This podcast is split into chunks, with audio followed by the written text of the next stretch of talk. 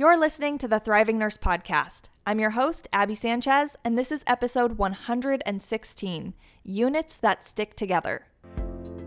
Did you know your nursing dream job is out there? But it's not something you find, it's something you create. And I can show you how. I'm Abby Sanchez, and I'm a life coach for nurses. Using my experience at the bedside, along with my psychology degree, I help nurses build confidence, manage overwhelm, and fall in love or back in love with being a nurse. So come along with me, and I'll help you create the career and life you crave. You ready? Let's go.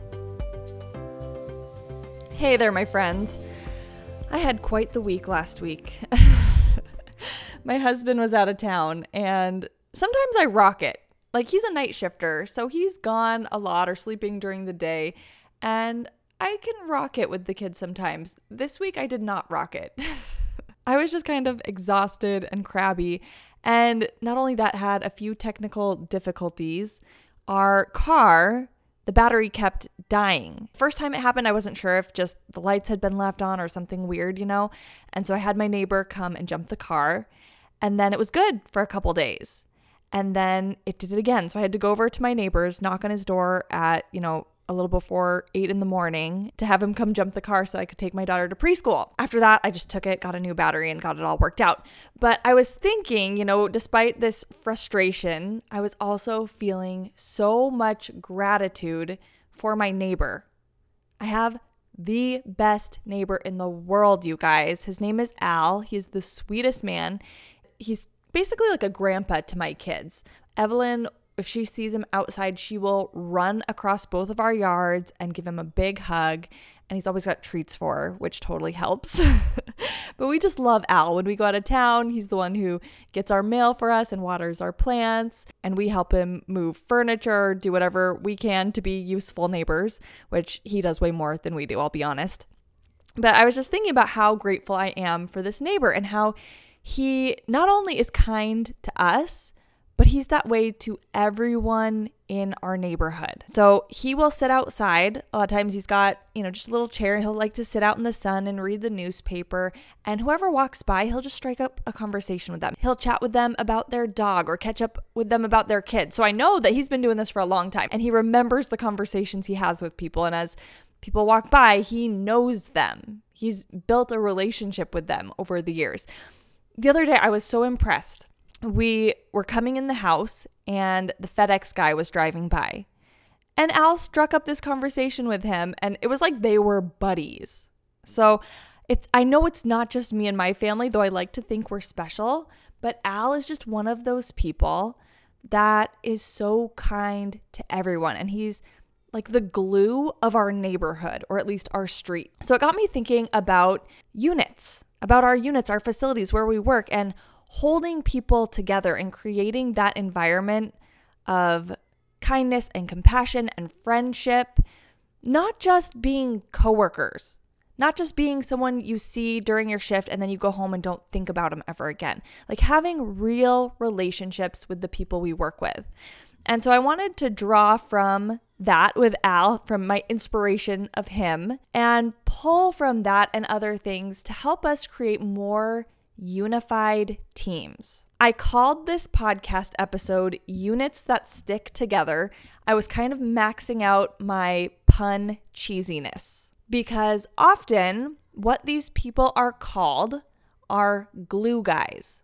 In the field of sports, they call them glue guys. So I called this episode Units That Stick Together. I told you, I know I'm being cheesy because these glue guys or glue gals, we could say, are what hold teams together. So in sports, they call them glue guys because it's the person creates that unity in the team. And team managers know those people are so important. NBA teams and professional sports teams, when they're going on tour, think of how much time they're spending with their team. They're on the road a lot, they're living together.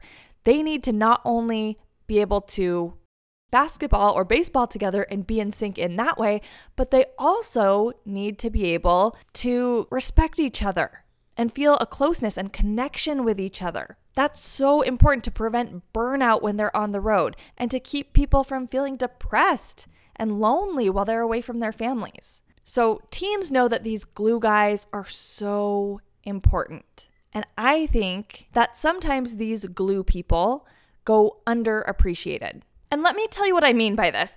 Not that people don't like them, but I think for us, it's really easy to see the value of that really focused, dedicated nurse, the one who's on top of things, who has all the answers. So, as a team, we know, like, oh, they should be the charge nurse, or there's someone who just has it all together. I know that they really know and understand their stuff. And obviously, that's so important.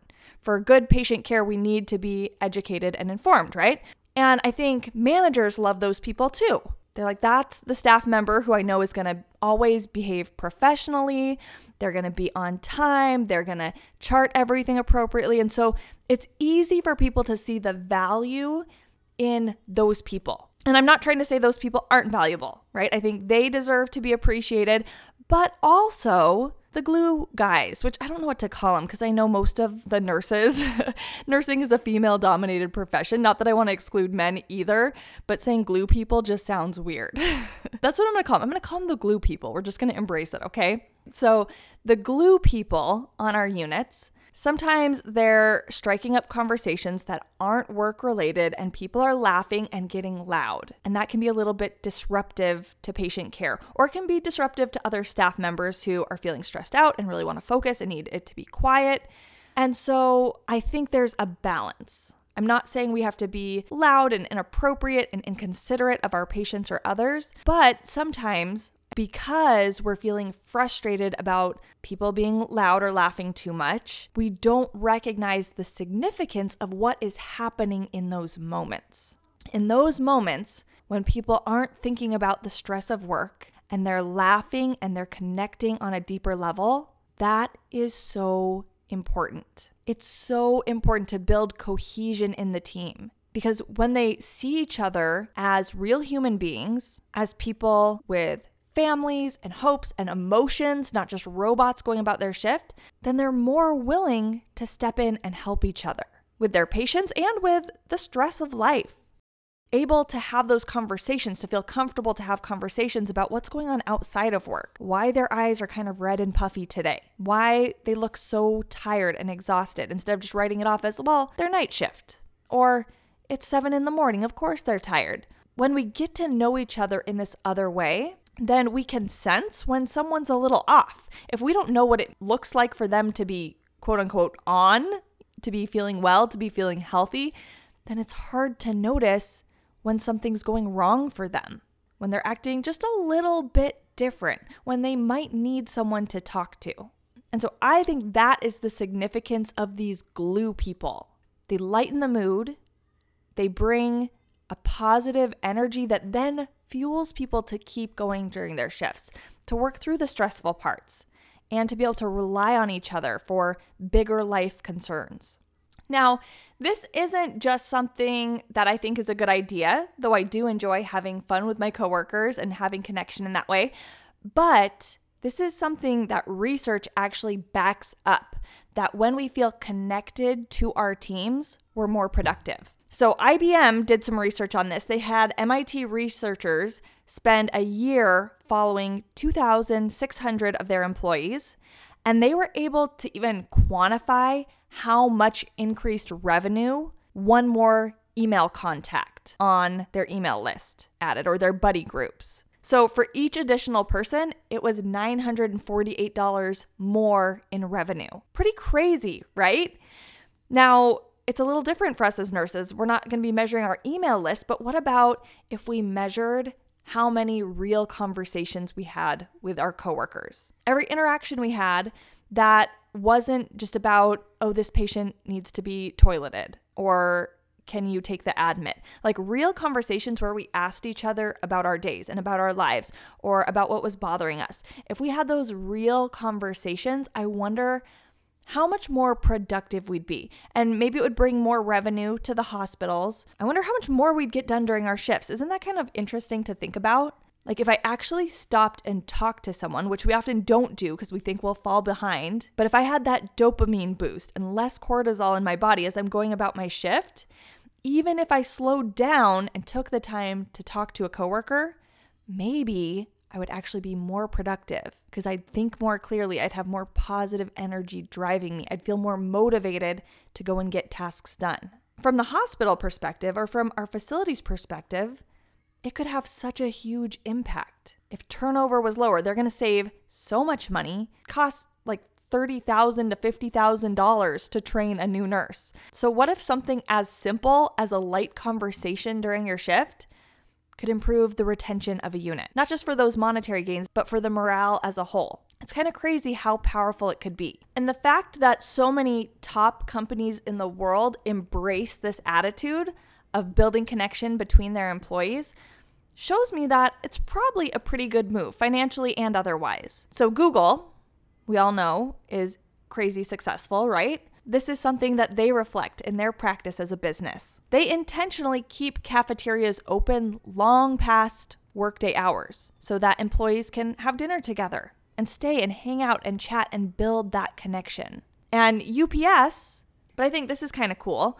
UPS their drivers are driving around by themselves delivering packages, which to me seems like a kind of lonely job. But UPS recognizes the importance of social connection, and so they encourage their drivers to meet up for lunch. So sometimes you might see several UPS trucks all parked together with the drivers hanging out and eating lunch. And I think that's really cool because that takes them off track.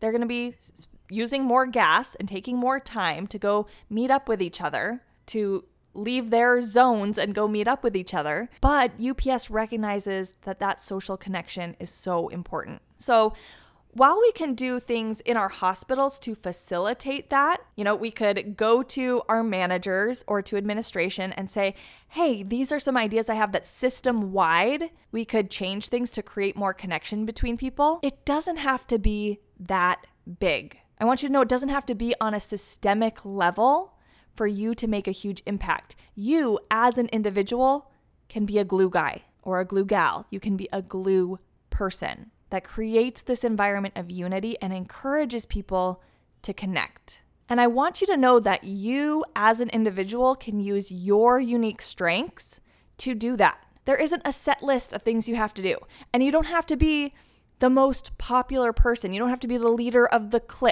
to be the one to be a glue person, to bring people together. Like when I think about Al, my neighbor, he doesn't live in the fanciest house on the block. He's not the person that everyone's like, oh my gosh, he's so successful. I want to be like Al. He's just a regular guy who's kind and helpful and interested, which actually maybe isn't very regular. Maybe that's pretty special. But on the surface, it looks like just a normal person, right? But that's not the norm sometimes, right? But you don't have to be fancy. You don't have to be someone who considers yourself a leader. You can find ways that feel right to you to be that glue person on your unit. So if you're someone who's already in a leadership position, and I don't just mean like leadership like you're a charge nurse, but leadership socially, like people look up to you, they flock to you, you have a big network of friends, totally use that position to extend kindness to people in other friend groups in your hospital or to other units.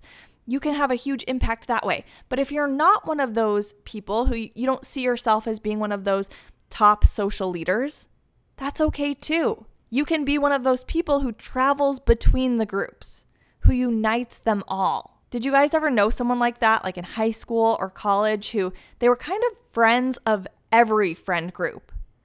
They weren't just in one group and only hung out with their select five or 10 people. They were the people who were friends with everyone. They would hang out with the athletes, they'd hang out with people in band and choir. They just had such eclectic group of friends. And they'd kind of bounce back and forth between the groups. And sometimes they would bring people from one group into the other one and introduce people across groups and help build that connection between different friend groups. So you could be one of those people and you can do it in whatever way feels authentic to you and whatever really plays to your unique strengths. So I brag about my husband on the podcast all the time, but he is a glue guy for our unit. He really is. I think I've told you guys before, he's the one always doing potlucks when we have a new person and it's their first day. He does a welcome potluck for them. And then when we have someone leaving, he does a goodbye potluck. So we're having potlucks all the time and he will make enough food to carry the potluck on its own. I'm always teasing him because I'm like, you know, other people are bringing food too. You don't have to do it all. but he does that. And I think it's a really nice gesture to show people that they're part of the family. I think food is one way that he brings people together. But he also reaches out to people in other ways. And that was actually one of the things that first really drew me to him. I remember one time I sat down next to this girl who I hadn't met before. This was before me and my husband were married, by the way, before we were dating or anything like that. But I sat down next to this girl I didn't know and we started talking. And somehow it came up that we both knew Marcos, who is my husband. And as soon as I mentioned his name, her face lit up. And she was like, You know Marcos? And it wasn't like she had a crush on him, it wasn't anything like that. But I could tell the way she said it that he meant a lot to her, that he had been there for her as a friend and that she really respected him and cared about him. And she knew he cared about her. And I've seen that on our unit as well. So I always love, so me and my husband work on the same unit. Now that we have kids, we don't work many of the same days. And so sometimes when there are new people, they haven't yet connected that we are husband and wife. So it's kind of fun sometimes when people first realize that. And they always get so excited. They're like, oh, you're Abby, you're Marcos's wife, or I can't believe you guys are married. And it's just kind of fun. Often, when people find out that I'm his wife, they tell me something about how kind he's been to them. So, one time there was a nurse who was a new nurse on our unit, and she told me that during a shift, one time, all of the nurses were sitting in the nurses' station in one corner and they were all just chatting and laughing. They had a little bit of downtime, but she was sitting off charting on a different computer in a different area of the unit. And she said she got a page and it said, Hey, get over here and hang out with us. And she was like, It meant so much to me that Marcos would think of me and realize that I was on the outside and just give me that in, that invitation to come and hang out and laugh with everybody. So it can just be simple things like that. You don't need a systemic change across your hospital or your facility to make a big difference, but just something small to let people know you care. Here's another idea for you guys.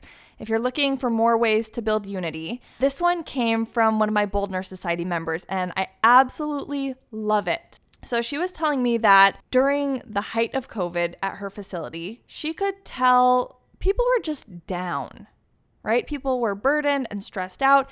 And she said she could tell they were craving connection. And so what she started doing was when she was charge nurse during those shifts is she bought these conversation starter cards. So they're called My Word and they're from intent.org and they just have little questions on them. So they say things like what makes you feel loved? Or how are you making a difference in the world? What is a defining moment in your life and how did it impact you? Some questions that help people get to deeper conversations and ask things that maybe they wouldn't normally ask when we're just sitting in the break room, right? Normally we just say, Oh, what'd you do today? What do you have plans for the weekend? And those things can be interesting, but sometimes it's hard to know what to ask to dive into deeper conversations with people, or we feel like we're being kind of nosy. And so these cards gave people that in to be like, it's all right to ask someone this question. So, what she would do when she was charge nurse is she would give out those cards to everyone.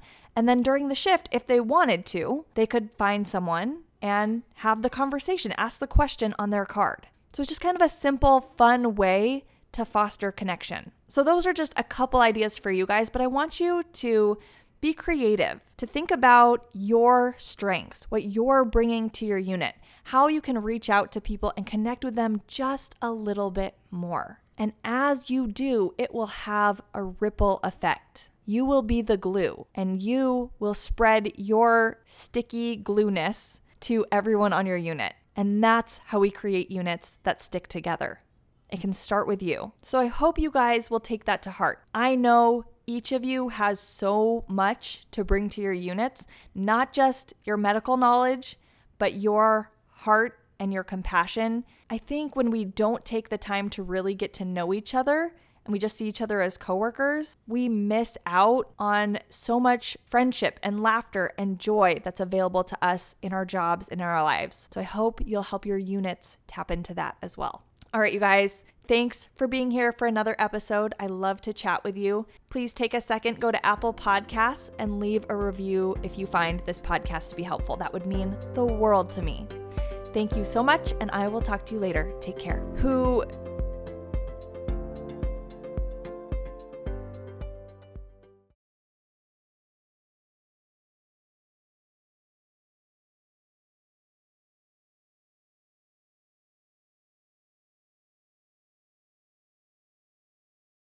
play